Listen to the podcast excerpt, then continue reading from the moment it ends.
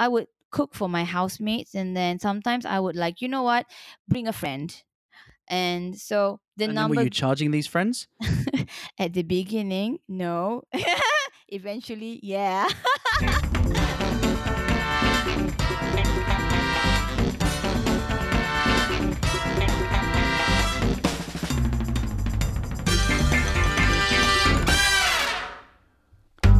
Hello and welcome to My Signature Dish, episode 4.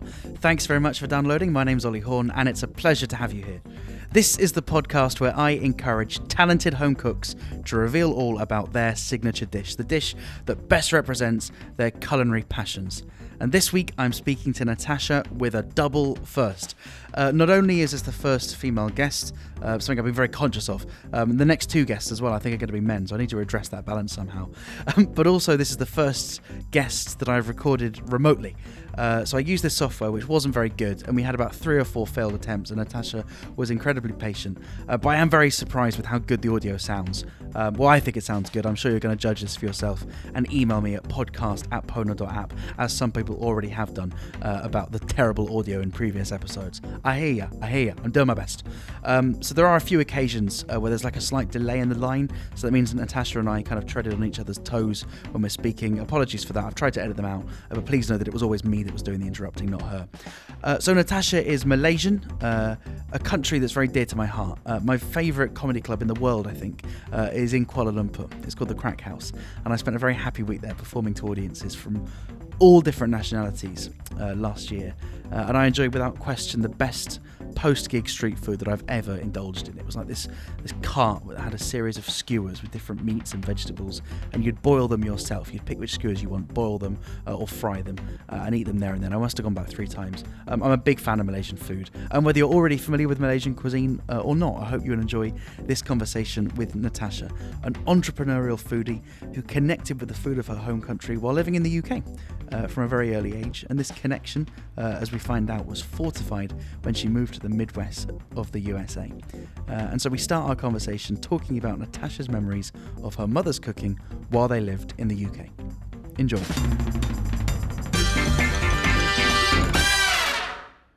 my mom she had this habit of like you know uh, inviting people over and we always had this open house concept so it was very regular to see you know people that i didn't know at home especially students who just arrived in in, in, england and then they would come over and and you know eat my mom's food when they're feeling homesick and whatnot and then my local friends would join So this was like a place of cultural refuge. yeah, then. yeah. And then I later on, yeah, and later on when I was an adult in the US, I realized I was actually emulating that. I was doing the same thing. Brilliant. So let's let's first of all find out what on earth was your mom cooking that encouraged all of these people to flock to your house. Yeah, my mom would use the opportunity to showcase her culinary skill by cooking those complicated dishes like um biryani and um you know like um like mutton curry and chicken curry and then um she loved to to cook um dishes that that you would have to eat with rice because then you'll have the rice which she would make it pretty unique. It would be like nasi tomato which is like tomato rice or like um what do you call it? Um we call it nasi minyak uh, that's butter rice. And that would be eaten with complex dishes like you know like i mentioned mutton curry and you have chutney and then you have like an assortment of other dishes like chicken cooked Yeah. in um in soya sauce and um or maybe like seafood cooked in in um what do you call it sambal gravy which is like um spicy spicy gravy And are these typical yeah they are actually but is there but a lot of what my mom cooked was uh was a lot of um indian um dishes actually because of our indian background right? so a lot of it was a lot of it was like indian based so it was like you have korma you have curry Oh, delicious! And of course, this is quite common in Malaysia, isn't it? To to have people from multiple ethnic backgrounds all, all living in one family. Yes, absolutely. And um, my mom will cook rendang.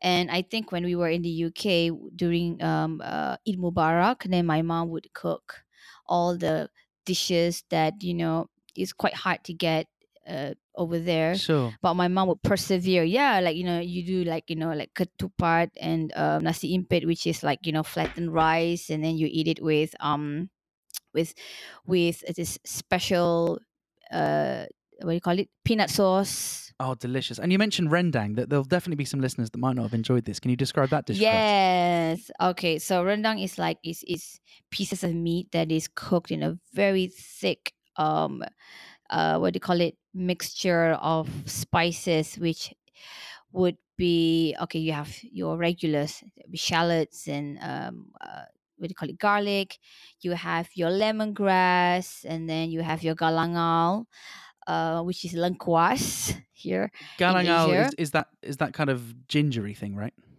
yeah yes yes so normally it comes like in, in in a pair so you have the ginger and you have the galangal Oh, they're different and things. then oh they're different yeah but but normally in asian res- uh, cooking you you have them you know if you if you have e- if you've eaten uh, tom yum yeah so galangal is actually used in, in tom yum right. Okay. um yeah and that's that really uh, delicious soup, isn't it? That often has like prawns and stuff in. yes Uh, Which is, I yes, think, it's a Thai good- dish, is it not? It is it's a thai dish Right, okay. yeah I- think it's really hard for for a listener who hasn't been to Malaysia and experienced quite the, the melting pot that it is. I mean, I've only experienced Kuala Lumpur myself, but I understand the rest of the country is the same. Partly because of uh, the British rule um, and and the British doing their best to kind of divide various ethnic groups up. Uh, yes. Malaysia's done a really good job now of kind of bringing everyone back together, right? And you, you do have native Malays with with uh, Indians, with, with Chinese, uh, all kind of living side by side and, and setting up restaurants Yeah. side by side and sharing ingredients. And s- so, I, m- my impression of Malaysian food is kind of f- fusion food at its most pure. Yeah, but if you want to talk about pure, I would recommend you travel to Borneo. That means you go to Sabah Sarawak because over there you can still have uh, tribal. You can try tribal food because we have so many ethnicities there as well. You have like you know the Iban, the Dayaks, and these are people who are really good at coming up with dishes that comes from the jungle. Um, a lot of people they they would go to Kuala Lumpur to to eat um a, Malaysian food, but I would tell you that it's a lot more difficult to get authentic Malaysian food in the city center because a lot of the cooks in restaurants are not from Malaysia. So, for example, you have a lot more cooks who are Indonesian cooking Malaysian dishes. So, as a result, the the dishes might be a lot more spicier. Um, and and then yeah, the seasoning might be a little bit off. It might be a little bit more towards Indonesian cuisine. So Right. for for yeah, my recommendation if you want to really try like authentic Malaysian cuisine, try our Borneo dishes. It's actually Sure. Well, who's to say these Indonesian cooks aren't going to be changing the, the Malaysian cuisine paradigm? And so that's going to become the new normal. Um, Mm. that's the history of Yep. food, isn't it? Yeah, for example, like now you go everywhere, you, you see ayam penyet, which is smashed chicken. It's everywhere. And you have bakso. Bakso is actually beef broth with um beef meatballs. So it's it's everywhere and it's very sound very Indonesian. delicious. Yeah. I wouldn't be complaining. Um, a- and, presumably, uh, when you moved from the UK at the age of 12 back to Malaysia, uh, presumably there wasn't too much of a cultural shock because what you were eating in the home would have Yeah. stayed consistent. Yes, except that my mom simplified the dishes because when my mom was was in the UK, she had reasons to kind of like, you know, cook a little bit more elaborate dishes because like as I mentioned, there's a lot of people coming over, there's all that dining and hosting. Right. So she was showing off a bit. Yeah, but coming back to Malaysia, it became more pragmatic because it was more like feeding the family, and then we we were all growing up, and it was more about what is time economical, and then so it would normally be pared down to white rice with maybe three dishes, and one would be protein, one would be um one would be vegetables, and then one would be maybe like um it could be fried fish or omelette. So the other dish when I said protein it could be chicken or beef. So it will it would be the average would be like three dishes, you know, to eat with rice. My, my impression of Malaysian foods is that it takes an awfully long time. Like a, a lot of the dishes which I associate with Malaysia seem to just take hours and hours and hours of preparation. Um, yeah, it depends though because the ones that has rich gravy takes a long time because of the slow cooking method. Um, but if we also have like fried rice, we have fried noodles, those are really really fast to whip up. Yeah, but still the preparation for know, to prep the ingredients, yeah, it does take a while. I mean, you can't cook Asian dishes, um, not the ones that you know um, my mom prepares. You can't you, you can't do it in in less than half an hour. So all those you know like you have shows like Jamie Oliver's thirty minute cooking and whatnot. It doesn't really pertain to Asian Yeah. cooking. Yeah, sure. And uh, and if um if if a listener is going to go to a Malaysian restaurant in their country, Mhm. what do you think is the surefire thing that even abroad they're not going to get wrong? Okay, go to a mama restaurant. That means you go to the one that's 24 hours open. And um Oh, these are in Malaysia, right?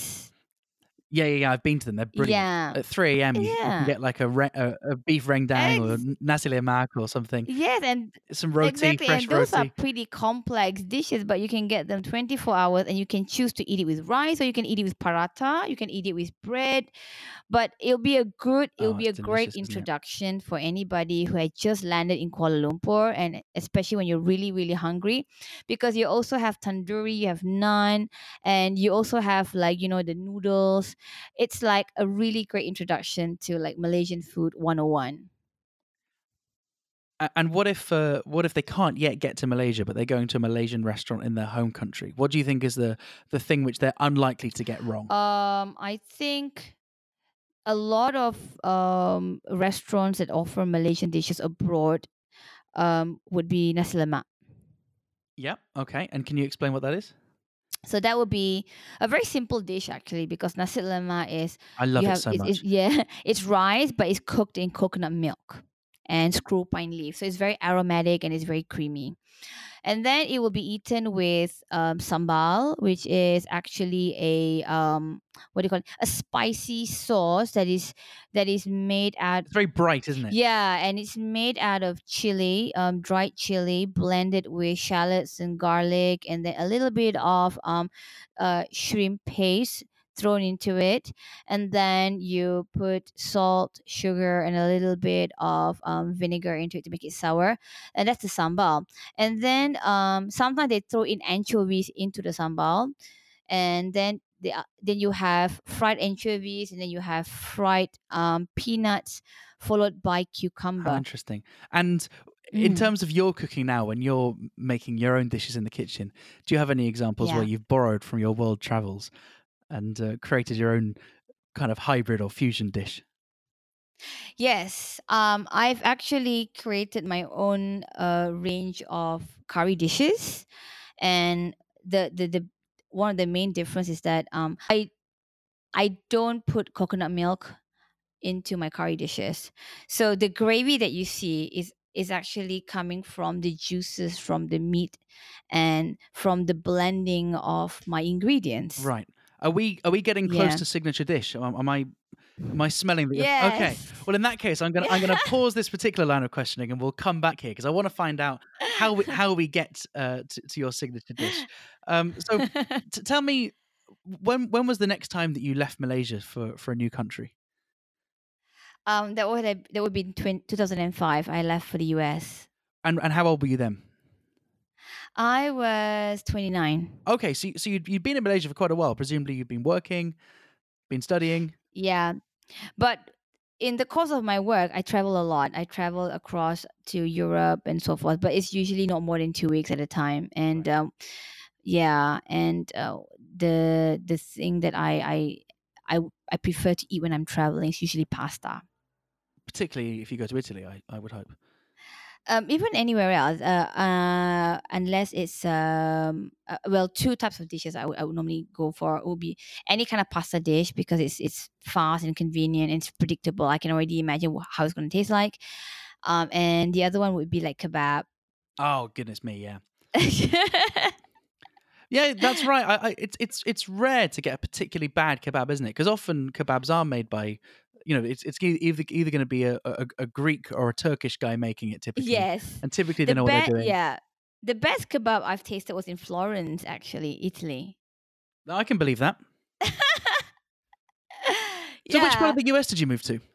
I moved to the northern part, which was the northwest, um, Minnesota. But I lived in a very, very small um, town called Bemidji, which was sandwiched between three Native American Indian reservations. Goodness me! And what were you doing there?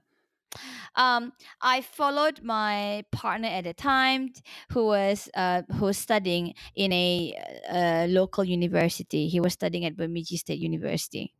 Right, and so you you tagged along for the journey. I tagged along, yeah. Why not? Because it, it was it was a nice change to the you know the busy city lifestyle that we had here in Kuala Lumpur. Yeah, right. I, I can imagine. Uh, when I, I've never been to the Midwest of the US, but I can't imagine um, that, there's going to be anywhere nearly as busy as the center of KL. Do, do you remember your memories? That kind of your first few weeks when after you arrived in the US? Yeah, um, I think when I when I first arrived in in um, Bemidji, I was I was very impressed uh, by the the mom and pop diners. Um, I love the whole vibe about it. You know, small type of restaurants. Everybody knew everybody, and then I remember tasting the very best um, roast beef dish. I mean, I I've I'm not a beef person, but when I was there for three years, I, I ate the most amount of roast beef because it, it just tasted so good and and it's coming from all these mom and pop diners, you know, um, served by a family. So is that what a mom and pop diner typically serves? then? Yeah, Is it mainly roast meat? yeah, and, and where I lived, it, they, predominantly they, they eat a lot of beef and venison, turkey compared to any other types of meat, and it was a cultural shock for me in that sense because um I'm I'm not much of a red meat person, um but when I went there, I kind of like flipped over, yeah, and I was like because I think it was very important to experience this kind of dishes. And there was one time I went to a picnic and they served me bear meat, and I didn't know it was bear meat. I thought it was beef because it was it, Oh, w- oh, yeah Meat from a bear. yeah yes yes I'm. Oh, uh, well, what what would that taste like? What, what's the equivalent animal that I might have eaten beef. that bear tastes it tastes like? like beef. Oh right. because- Does it taste yeah, beef? because they cook it in it, it was like chili con carne. So I thought it was beef cooked in you know chili con carne. Oh, what a waste! If you're gonna eat a bear, then why mask it in a chili Exactly, con carne? yeah. And then you know game meat. Um, so I I I've tasted quite a fair bit, and it was really nice. And then um, pigeon. Um, you name it. Um, Goodness me! It sounds like you're eating more exotic food in the American Midwest than you than you were in Malaysia. But I have to tell you, I was actually duped into eating them because my friends knew how picky I was. So they would normally lie to me at first and say, "Oh, it's oh, this, is that." Yeah, and then after they'd be like, "Oh, actually, dot dot dot," you know, and I'm like, "What?" But I like the fact that they did that. So I kind of, I I. I was able to accumulate the experiences. Yeah. But um my least favorite would be turkey. Yeah, it's it's. uh, I don't think I've ever had turkey and gone, "Wow, wow!" Yeah. I'm so glad to have had that. Yeah. And and I think it's very very unusual to have for Thanksgiving turkey with cranberry sauce because cranberry sauce is so overpowering. So I end up I would end up eating the cranberry sauce by itself. right. Well, um, I, I suppose that what what's that? That's the the cultural equivalent of me uh, going to. Um, I don't know. Me going to um to Malaysia and buying a mee goreng, um, and just just picking out the I don't know, just picking out the chicken. Um, yeah. And everything else that, that makes it important. I think like teow goreng, but you're removing the what do you call it? Um the clams, taking out the clams. Yeah, right. That's a that's a much better example. You got there quicker than I did. When you need Uh, the clams because the clam is what makes the flavor for the dish in the first place. Yeah. Precisely. Um, and so, when you were cooking at, at home, were you cooking Malaysian food, or were you trying to adopt the American way of life? It's funny because when I was in the US, I became so patriotic to to everything Malaysian and I That's very common. This happens, isn't it? yeah, and for some weird reason, I was reaching out to all the difficult dishes. I think my mom, you know, she if she she would have been so proud um because these were the kind of dishes I would not attempt in Malaysia. But I think mainly because you know my mom is around, my grandmother, and these are like fabulous cooks, and you don't want to be in their shadows, right? So when I was there, I think because I was on my own, I was I was thinking, you know what, I can screw this dish up. No one would know. no one's going to judge you. no one's gonna judge me, right? And friends are there; they're very supportive. So yeah, so I started cooking all these dishes, like you know, chicken curry, chicken kurma, and even for Hari Raya, I even cooked beef rendang. I did my peanut sauce, and I actually did satay. I Oh, I love chicken satay yeah, I did that, with and I that lovely used peanut sauce, right? yeah, and I used the my, I used the conventional oven, you know, to do satay, and Okay, um presumably you have to put the oven very, very hot in order to do that then. Yes, and the trick is to to to uh, what do you call it? To soak the the, the skewer sticks. Ah, soak them in water so they Yeah, burn. soak them in water, and then yeah, and then later on when you put it in the oven, it won't it won't burn. And then I realized that when I to make my peanut sauce, my peanut gravy, right, to go with the satay, uh, I use the already roasted peanuts, and they make fan they bring out a fantastic flavor to the Oh, this s- does sound to- yeah to the peanut satay sauce. And until today, I keep convincing my mom, mom, you should try and buy those ready-made roasted peanuts and blend them and use that for your satay sauce. And she's like, no, no, no, no, you know. Well, But I heard a good tip for satay sauce Mm. is to use a spoon of peanut butter. Is that a terrible thing to do? it's not. But I can tell you that I tried it before, and it. And if you use those party peanuts, you know, in in the US they used to have those big cans of party peanuts, right? Those ready-made roasted peanuts. And you you don't need to put a teasp- a tablespoon of peanut butter at all. It doesn't make a difference. Oh, okay, fine. Well, Yeah, that- it's that- like a placebo. that shows me that- Oh, well, possibly, yeah. Well, well, I suppose like you, right? If I'm if, if I'm cooking food that, that my guests have not tasted before, then I go, yeah, that's authentic. That's that's how it's supposed to be. Uh, Yeah, even when it's you yeah. burnt or bad. and then Um, I so who, mm. but, so who who are you cooking for? okay I, I first i was cooking for for myself because i was feeling homesick and you know when you're so far off and you're 12 hours difference from your family it was difficult to communicate efficiently because you know when i was awake they were asleep. So i think to fight loneliness i was cooking for myself to find some kind of familiarity. And then um so it was very important for me to get to the exact taste because i wanted to reclaim my my experiences of home. But to do that and because i uh, you know to cook you know in a pot i'm like i'm not going to eat this by myself i'm not going to like you know spend all these hours preparing and cooking for myself so i would I know i exactly would that cook feeling. yeah so i would cook for and plus it costs money right to, to get all the ingredients so i would i would cook for my housemates and then sometimes i would like you know what bring a friend and so the And then were number you charging these friends? at the beginning no eventually yeah Oh, brilliant! So, so this turned into like a, an entrepreneurial venture. Yeah, because if eventually what happened was um people were talking about my food, not so much that it was like whoa, fabulous because you know they didn't know any different, right? Um and I think people were just just so happy to eat something familiar. But the news spread because um among the local people um it was just something exotic. It was something that is so unusual because it And what kind of people are we talking about? We're talking like proper Midwest, yeah, like never ventured outside their their town. no. you know, No, no. In fact, um, uh, I mentioned that we were sandwiched between three Native American um, Indian um, reservations, but we also had a community of Mennonites living. Mennonites. These are, this yeah, is a church. yeah, they're from Pennsylvania, like an offshoot of like I think the Amish uh, and Right. community. And do they have special dietary needs? They don't, but they are like it's more about their lifestyle, and um, yeah, so Uh, and and how would you describe that that lifestyle? it's What's it like? very very authentic and very very um, what do you call it? By authentic, it's- do you mean primitive? Um, no, it's unadulterated with preservations and additives. Everything Oh, is right, just okay. cooked from scratch and it's so wholesome and healthy. And I, I learned a lot more about appreciating food with from them actually. And um, I like the fact that um, when you when they invite you over for, for a meal, you have to earn your food. So they'll make you do stuff. So I had to grind wheat you know, because they were going to make Oh, this sounds great. This, Yeah, like great yeah. fun. My friend had to, you know, she had to, ch- he, she had to churn. Um, she was doing butter, and then another one was doing something similar for ice cream. Imagine that see, seeing ice cream on the menu and then going, "Well, we're going to give you the constituent parts." Yeah, It's like going to a hotel and saying, "You're going to be making your own bed. Here's some wood. Here's some nails.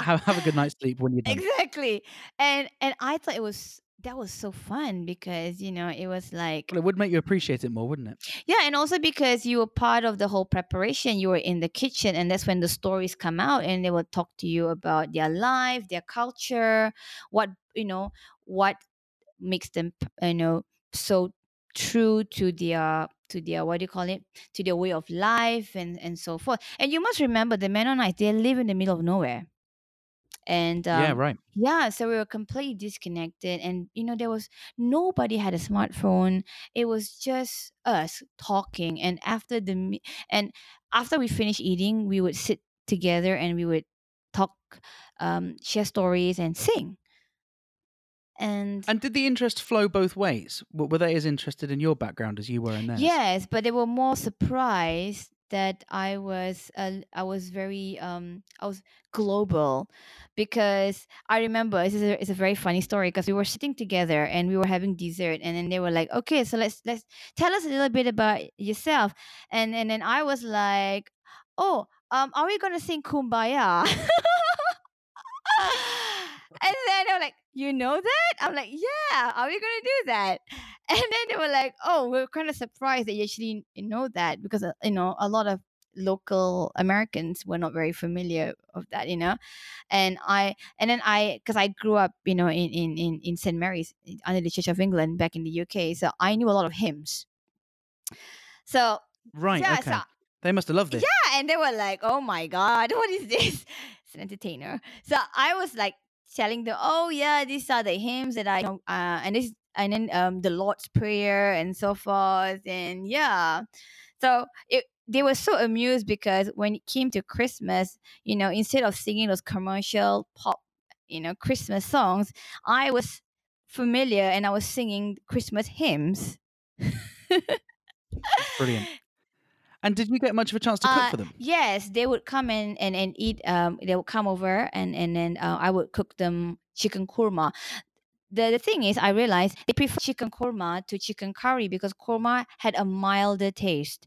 They felt that curry was a little bit too strong, and I make my curry a little bit on the sour side. So chicken korma was like a perfect blend for them. They they it was like um what do you call it? The chicken was cooked. It was slow cooked in coconut milk, but I told yeah, Is but I told them I don't dish? cook in, I don't cook um you know in coconut milk. They're like, oh, but when when we Google, you know, it's like you know coconut milk. But I said no, this is my my my own signature dish where it's literally cooked in its own juices and and with and all the ingredients. Yeah. Brilliant. Right. So I, I want to hear. I want to hear all about this korma. So my understanding of a chicken korma is I'd I'd eat this Yeah. at an Indian restaurant, and it would be almost sweet because of the amount of Mhm. coconut milk used, and probably the mildest curry on the dish. I think uh, uh, as a as a young boy, uh, that's the curry which my parents would order for me. And then you kind of graduate from a korma. I think like you get to the age of thirteen, um, and then toxic masculinity means that you get bullied out of eating a korma and you have to like upgrade to um i don't know a tikka masala right um and then you carry on until you know, you're Yes. showing off and eating vindaloos so for me a, a chicken korma and it's almost like a little bit Mm-hmm. it tastes a little bit nutty um it's quite fragrant but quite mild and I, and i'd always remember having having a chicken korma with kind of pieces of chicken Mhm. breast um boneless in an indian restaurant so that's when i'm imagining a chicken korma that's what i'm imagining maybe Mhm. even like a little bit of cream on the top. Absolutely different. Is First of all, I would never use chicken breast um, for any of my slow cooking dishes, um, and um, I will only I will use um, dark meat, and I, I it's important to put bones into it. So I would use drumsticks, or I would use the thigh part of uh, of the chicken and you keep the for bone in my Yes, absolutely, because that's the, We're- that's the beauty when you slow cook them. But for me, my signature dishes um, must have cumin because I I love cumin. I I even put a lot of addictive, isn't it? cumin in my masala tea. Yeah, and I think the combination of cumin, fennel, uh, cardamom, Oh, um, okay, we're going too fast. Slow down. Oh, Let's. so, so how does this dish start? This dish starts with you preparing the chicken, does it? No, no. It starts with you blending the um, shallots, uh, garlic, and ginger. You always begin with this dynamic trio. Right. This is like the the the Southeast Asian mirepoix. Uh, oh, yeah, yeah. It all starts from there. Most and you're, Asian. you're using um you're using ginger, not what's it called, galangal. No, for for um curry uh and cu- um kurma you don't you don't use galangal. Right, because it's a bit, bit too Yeah. strong. Okay, so so you, you've got Yes. these three, and and then you're sautéing them in a pan. Yes, and here's the trick. I don't use just I don't use regular oil. You don't you don't use um what do you call it? Vegetable oil or olive oil. I think olive oil is the the last on the list. But my recommendation, in which is what I use as for my signature dishes, either butter, lots of Okay. it, or ghee, Ghee. clarified butter. Yeah. Thanks for clarifying that. and it brings out the aroma and it just makes it more rich. But my dishes, okay, forget about counting calories. That's that's not gonna work. Sure. Okay. Well, well, well fine. I, I'm completely in agreement. So, so you you've sautéed these these three ingredients, and then what are we adding next? Okay, and then um, the korma powder, you have to mix it with water. It'll come in a powder form, right? So you can buy either ready-made korma powder. It will literally I'm not gonna buy korma. no korma powder. Yeah, or you can make your own blend, which I can share with you what you need to do. But you Now we're blend, talking. yeah. So you make it into a thick paste. You can't make it. You don't put too much water. You have to make it into a very thick paste. So And then you're cooking this paste out as well. Then. yeah, so you add it into uh, what do you call it? Into the pot together with the blended ingredients. Okay. And so what's inside this paste? Okay, so you have cumin powder, fennel, white pepper, black pepper, and then you have uh, a little bit of uh, chili powder, but I, I usually put very, very little or maybe none at all. And then you should put also um, cardamom pot, star anise, um, cloves. You can put one stick of cinnamon, and you can um, what do you call it? A stick of cinnamon in a paste. That doesn't make any sense. Um, You're putting a whole stick of cinnamon in. you can put you can choose you can put um cinnamon powder into it yeah Oh, okay. Yeah. Or you can put a stick of cinnamon into when you're when you're sorting it right into the pot you can just throw it into Ah, that yeah, yeah, yeah. yeah Okay. yeah so some people they would put all the dried ingredients first so for example your cardamom pot your star anise seed your cloves your stick of cinnamon you put it in and then you kind of like And, and kind of yeah toast them. toast them a little bit and then you put the paste yeah but then it depends you know like Right. there have been times where i keep forgetting to put them in i'm so excited to put the paste in so to trick myself i'll just throw all of the dry ingredients into the paste and it just go in but that's just me but it's better to toast them first And so, sure. And and so once this paste has, has got to Yeah. temperature, what's it looking like in the pan? Is it kind of all yeah congealed? congeal and then it will brown but it's very important you control your fire your temperature. So make sure that you you lower the temperature because you want it to slowly brown and not burn very important. And you've got to be very sensitive to the smell. Do not put a lid on it and then go off and do something else because it will burn. So you need to constantly stir it and you got to wait for the smell very very crucial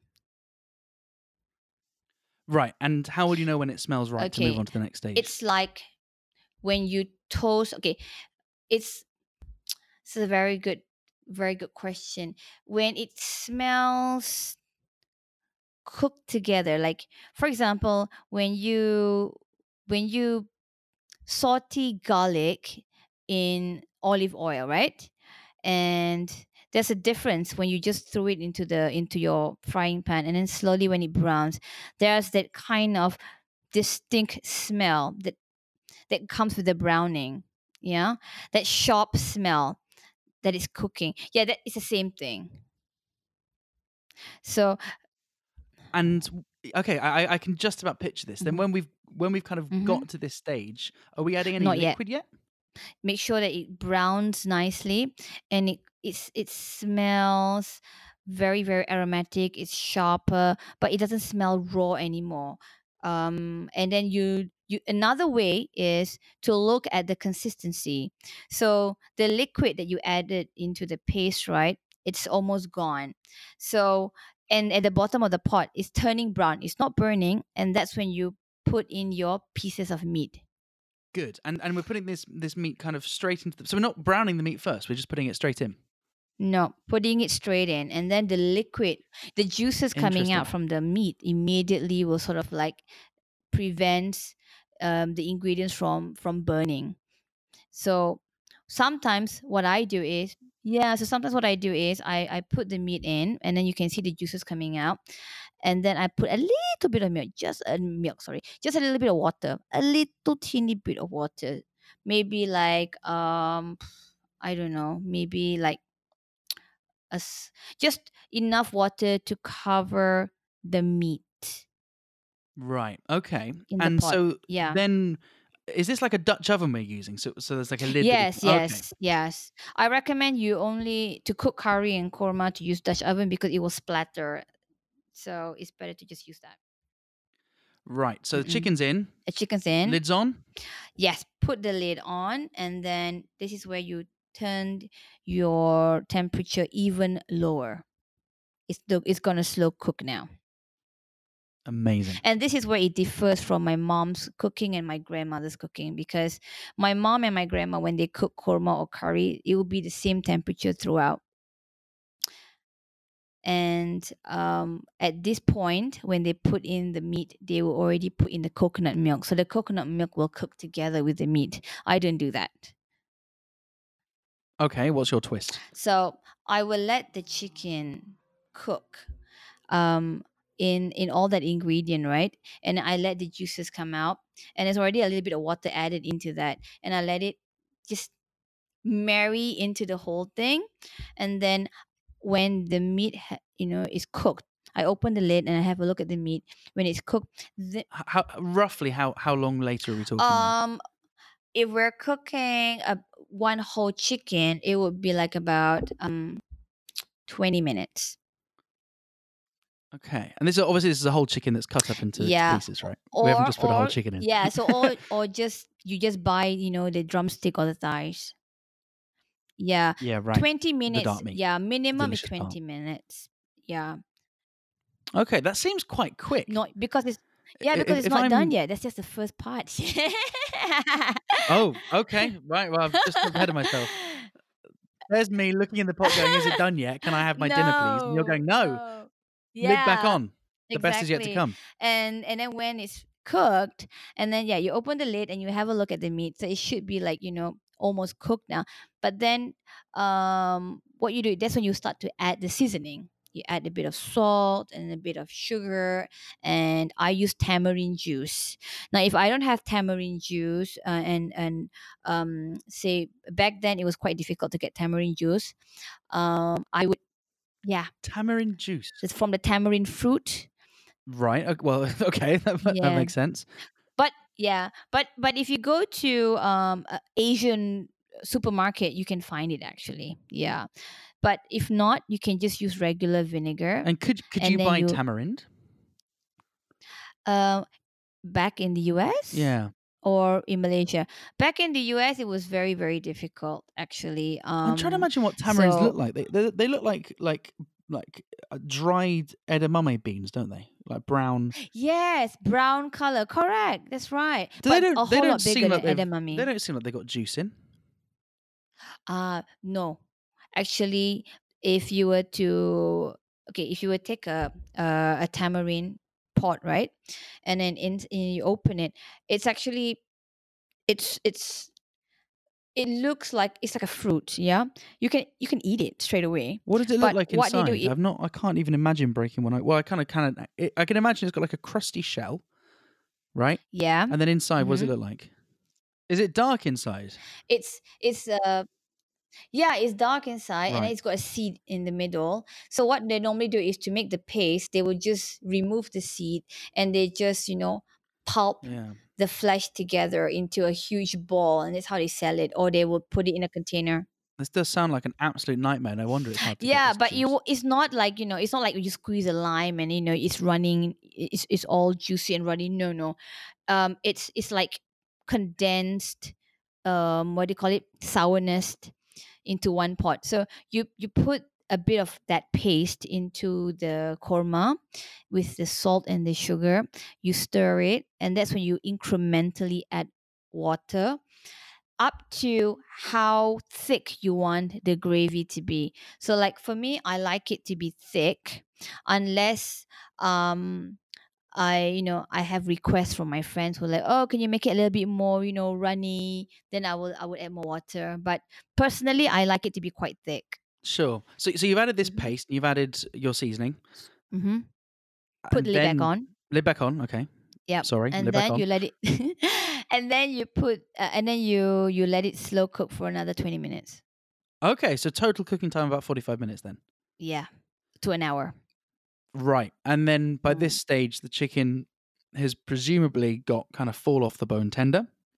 slightly yeah and that's that's perfectly fine actually because the whole idea of having the bone in is actually to kind of like enrich the the flavoring yeah A- And the, But- the skin Mhm. won't have gone kind of brown, will it? The skin will be like still Yeah. soft. very very soft in fact the skin would have slowly like disintegrated because it's like you know it is it's pretty much cooked to death i like to that's how i like to describe it you know how do you Well, like how do you cook your chicken cooked to death yeah but Well, oh, The- yeah. yeah. But chicken, that chicken is necessarily dead, isn't it? yeah but what happens then is also i would add in potatoes i would cut potatoes and like thickly um chunks thick chunks of carrots i would put that in so that will go last actually And this is this is very off piece now, isn't it? Uh no actually because um kurma and curry they they do have um, potatoes and carrots and all that but it's just that i don't Do cook they? them together with the chicken from the get-go because that's when it'll be too soft and when right. when the potato you know disintegrate it will make the the gravy unnecessarily thicker and i don't want that i don't want the, the, the, the gravy to be thickened because of the potato So in the curry, you can see these whole chunks of of tomo- of uh, carrot and potato. yes absolutely This is just like a, a, a Japanese curry, actually. The, the way that uh, the way that they they'll create a curry, very sweet curry. yeah yeah you'll have these whole chunks le- still left in. yes and and sometimes just to make it more colorful i will cut um i will take green chilies and then i would slice it in half and i'll just put it in and so you have the orange from the carrot and then you have the potato and then you have the green from the dry, from the green chilies I imagine it looks absolutely beautiful. yeah And what was the reaction to your new American friends when they were oh they love it dish? they thought it was the best thing since sliced bread so they love And it was sliced bread a new invention in that area too? they love it because um number one it's not too overwhelming it's not spicy at all but the fact that you know they the, the chicken doesn't taste you know just chicken meat you know it's got seasoning flavoring in in it and then this, and um they they love the whole idea of um they think it's very very exotic because um they're not familiar with the combination of cumin and fennel and white pepper and and then and then all these dry ingredients like cinnamon cloves. They know these ingredients. They even they they use them you know but to put it into something savory it was just mind-blowing for them so and now you're back in Malaysia. Do you still cook this dish? uh, i do but only for my for my friends and if i have private sessions because um uh, I I I don't cook these dishes for my family to be honest because the culture here is um I think the the recipe of the family always goes to the eldest in the family so um my mom's recipe will you know reign supreme. And um I usually cook my signature dishes for my own friends. And um so when i go to my mom's place i would i would appreciate her signature dish.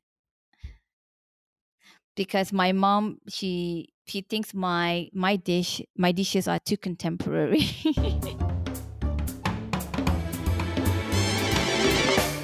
That was Natasha. I really enjoyed speaking to her. Well, in fact, I enjoyed speaking to her. I didn't enjoy the process because this wretched software that I used to try and record this uh, was so buggy. And I'd say a good 40 minutes of really interesting chat uh, got sacrificed to the comp, to the podcast gods. Uh, and so, unfortunately, the, the audio which you heard is the bit which I could salvage. Uh, but she had so much to say. But I do think uh, even the part which we managed to hear does her justice. She's so thoughtful about her food. And obviously, the, the fact that she's so inquisitive, for all of her experiences about learning from other people and sharing her food uh, has obviously turned her into somebody that uh, that has a lot of strong convictions uh, about about food, uh, and I really enjoy talking to people like that. Uh, so that's it for episode four. Uh, episode five's uh, really exciting. I've just come back today from the BBC Good Food Show, which is held in the NEC Birmingham in the UK twice a year. Uh, and I'm not going to reveal who the guests are, but I'm extremely glad uh, to have spoken to them. Uh, they are very, very big names in food, uh, and I learnt so much speaking to them. So uh, I look forward to sharing that episode with you this time next week. To be the first to get the episode, please be sure to subscribe to this podcast wherever you're listening to it. And as ever, if you have any questions, anything you'd like to say, then please do email me at podcast at pona.app. That's podcast at pona, P-O-N-A, dot app. I'll see you next week.